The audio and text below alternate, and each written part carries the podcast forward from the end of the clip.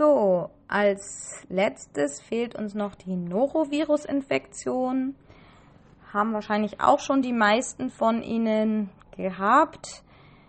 Ähm, die ist oft sehr epidemieartig, das heißt, ähm, wenn es einer hat, haben es viele, zum Beispiel im Kindergarten oder eben auch in Pflegeheimen sind dann Ausbrüche, wo mehrere betroffen sind, was dann schon hinweislich ist, dass eben ähm, es ein Virus oder irgendein Krankheitserreger dahinter steckt.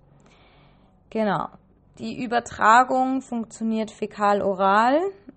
Sie wissen mittlerweile, was es ist, also quasi über das Erbrochene oder den Stuhl, der dann irgendwie in den Mund gerät, zum Beispiel über irgendwelche ähm, Ketten von Berührungen ähm, und führt dann dazu eben, dass man sich ansteckt.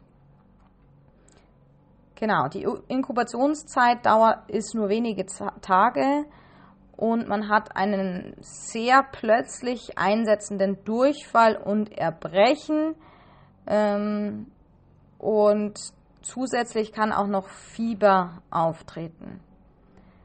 Der Flüssigkeitsverlust ist, kann dabei sehr, sehr hoch sein, vor allem bei älteren Personen, die ja meistens eh schon zu wenig Flüssigkeit im Körper haben, besteht eben die Gefahr des, der Exikose, des Flüssigkeitsmangels. Und deswegen ist ganz, ganz wichtig, dass man schaut, dass die Patienten trotz ihres, ähm, ihrer Erkrankung viel trinken oder dann eventuell eben auch ähm, Infusionen bekommen. Weiteres Problem ist, dass die Noroviren sehr stabil sind und ähm, auch teilweise Desinfektionsmittel oder eben normales Reinigen nicht hilft. Ähm, das heißt, sie können auch über verunreinigte Flächen übertragen werden, ähm, wenn man nicht gut genug aufpasst. Und die infizierten Menschen scheiden auch noch wochenlang nach einer überstandenen Infektion Erreger aus, und auch deswegen sollte man auch danach noch strenge Hygieneregeln beachten. Gut.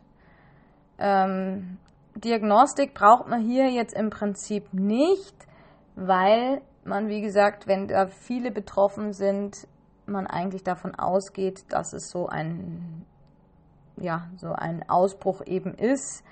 Ähm, man kann den natürlich aber auch im Labor machen. Diesen Virus kann man nachweisen und dann hätte man auch die Diagnostik.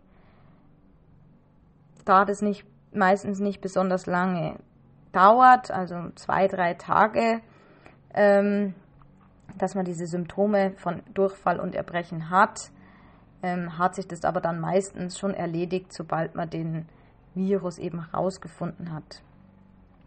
Gut, Therapeutisch habe ich schon gesagt, ist ganz wichtig, dass man viel Flüssigkeit gibt, dass man die Patienten ähm, ja erstmal vielleicht eine Nahrungskarenz bietet. Das heißt also erstmal, dass sie wenig essen, wenn dann nur Schonkost, was, was man leicht verträgt, was sich der Patient vorstellen kann.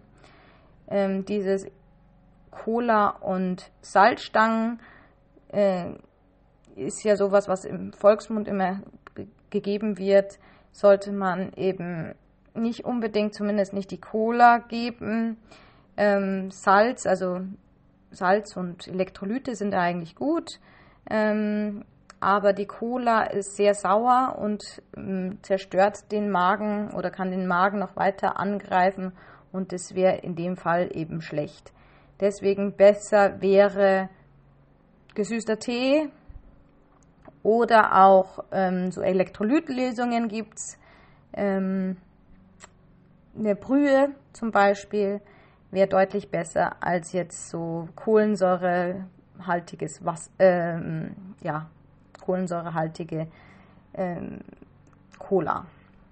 Ja, also erstens Cola von Haus aus nicht gut und die Kohlensäure ist auch noch schlecht. Ähm, auch Säfte, die sehr sauer sind, auch nicht unbedingt. Also sowas wie Orangensaft, wie gesagt, kann auch nicht unbedingt gut sein. Brühe und Tee wären deutlich besser. Genau. So viel zum Thema Norovirus. Und das war's auch schon. Tschüss.